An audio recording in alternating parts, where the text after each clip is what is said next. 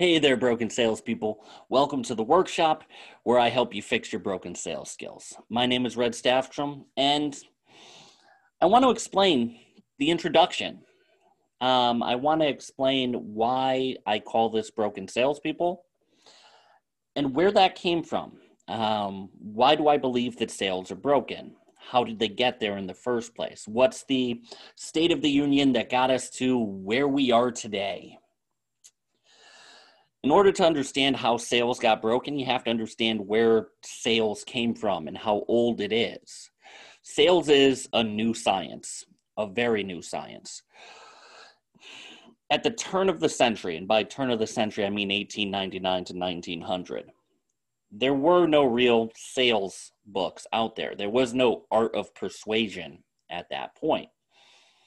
If you went into a self help section of a library, the self help, the the books that you'll find had nothing to do with sales. They had nothing to do with growing your own business, anything entrepreneurial at that point. All the books that you would have found at that point focused on character, focused on what you're doing day in, day out, the Judeo Christian values of the day. Um, that's really the way it was in the United States. Books that were out there tended to focus on people like Lincoln, who was extremely humble, extremely personable, um, charity, being a better person overall, fulfilling God's will sticking to those, again, Judeo Christian values. It was around that time that a boy named Dale listened to a Chautauqua speaker, around 1901, if I remember the year correctly.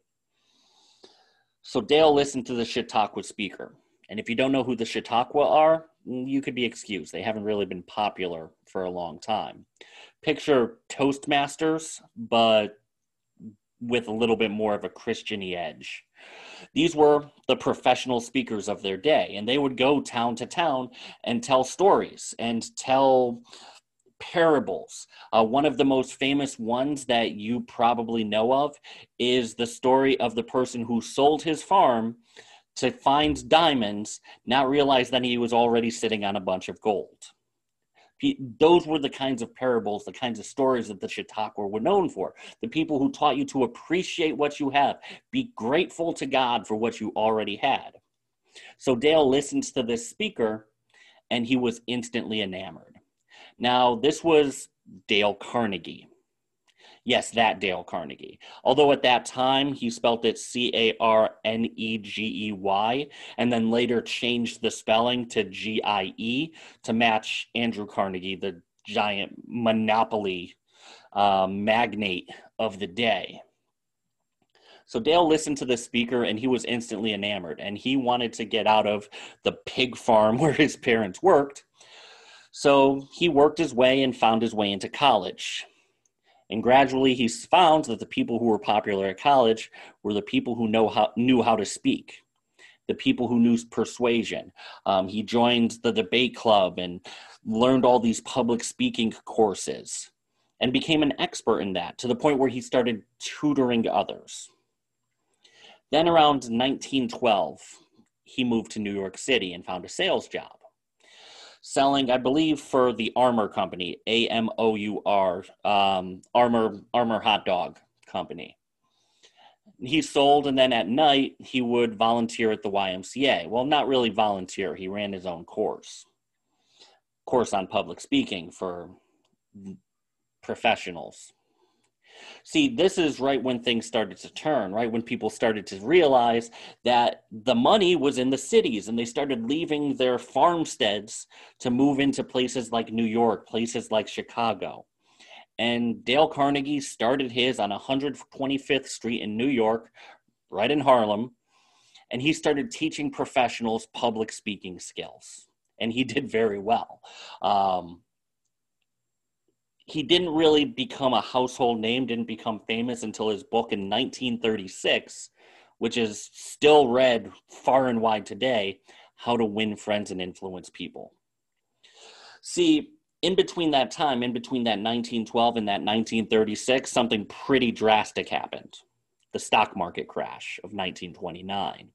See, people realized that they're not making money at the farms anymore. There was the Dust Bowl going on. Hoover, Hoovervilles were cropping up. People were living in tents all over the country because they had lost their homes, they lost their savings, because the stock market was supposed to go up forever. Didn't happen that way. So now, as the depression started running rampant, people needed a way to make money. And that method of making money was business, the business of persuasion. See, the great thing about sales is, and was and still is, that you can walk into sales with virtually nothing but the ability to speak and understand people and make thousands and thousands, if not millions and millions of dollars. So Carnegie started selling that dream. And he became one of the very first people to popularize, popularize the ability to sell, the ability to persuade, to get people to like you, to be that hail fellow well met at the end of the bar because we were still an alcoholic nation even during Prohibition. That's what Dale specialized in. So for a long time, there's been a lot of people who followed in his footsteps, very charismatic individuals who pushed that idea farther and farther and farther. And now there was this whole new market of literature out there, this nonfiction, grow your business, be better at sales literature. And a lot of people stepped in to fill that role. Zig Ziglar, Og just to name a couple, Brian Tracy this lasted for years and years and years and years till the 1980s. See, the 1980s is where I mark the line of delineation. Because prior to the 80s, what happened was a single salesman who was somewhat successful would write a book, say what they thought worked, and push it out there. Now, they may not have had it the right way. What they were selling may have had a specific set of rules. If you sell in a retail environment, you have to be a closer. Quite frankly, you do. Because if they walk out that door, there's 500 stores who sell that exact same commodity. And if you don't do a hard close at that point, you're probably never going to see them again.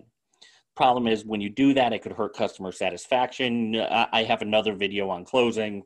You could watch or listen to that podcast. But that didn't work for everybody. If you sold business to business, for instance, that closer's mentality, that standing room only close actually hurts you. But because the Tracy's, the Og Mandinos, the Zig Ziglars, the Dale Carnegies sold something that worked and something that a hard close did work, that's what they perpetuated. And because human beings, by their very nature, enjoy instant gratification, they embraced the idea of hard closes. They embraced the idea of objection handling. See, objection handling is great, closing is great. But the problem is the objections you get happen well before the customer ever says them.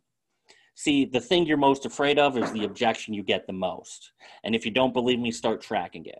If you are worried about price objections, you're going to get more price objections. If you're worried about I need to talk to my wife, they're going to talk to their wife. All of those things. So when Mandino, Tracy, Ziglar, all of these guys started learning sales, they followed these rules. That was until the 80s. The 80s marks two major books that changed the course of sales history in my mind. In 1992, there was Influence by Robert Cialdini. And in 1988, there was Spin Selling by Neil Rackham. Now, these are two drastically different books. See, Robert Cialdini was a social scientist. He wasn't a salesman, not at all. He didn't sell anything. In fact, Influence, even though today it's a sales classic, it wasn't aimed towards salespeople. What that book was for, what influence aimed towards was the consumer, because Cialdini didn't want any consumers to be taken advantage of by smooth salesmen who knew how to use closing statements, who knew how to overturn objections, and could kind of force you to do things that you don't really want to and aren't in your best interest. That's who influence was written for. I think the very first line is, is it, in it is I've always been a patsy the whole point of the book was to help people from falling into those same traps that Robert himself found himself in.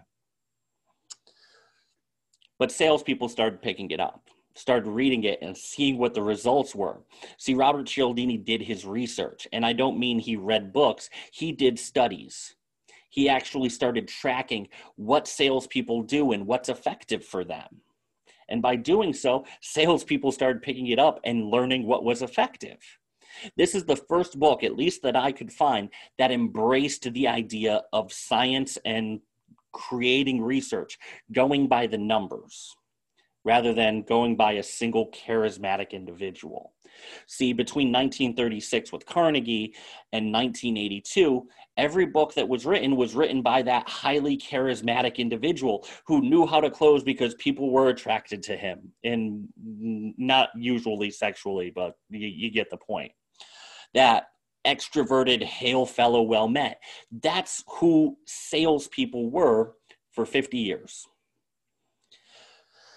Neil rackham took it to the next level he actually did the research to break apart what really works in sales and what doesn't and if you ever get a chance to read Spin Selling, do so because it's going to change almost everything most people say about selling in general.